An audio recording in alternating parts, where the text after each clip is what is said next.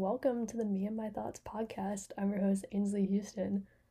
I'm wondering if the people on Instagram, which is where I originally started, I have a Instagram page dedicated to books.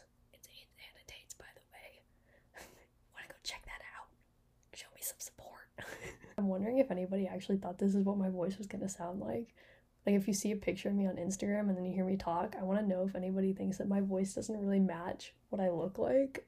Um, I don't know if I actually want to know because I might get super offended and kind of sad, and then I'm gonna be more depressed than I already am. So,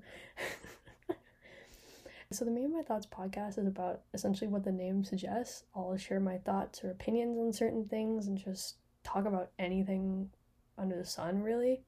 Whether that's my opinion on a book I recently read, something I myself or someone else has experienced, so like stories about my life, I guess, um, or a problem that you guys want some advice about and vice versa. I may even do an episode where like I need a second opinion from you guys.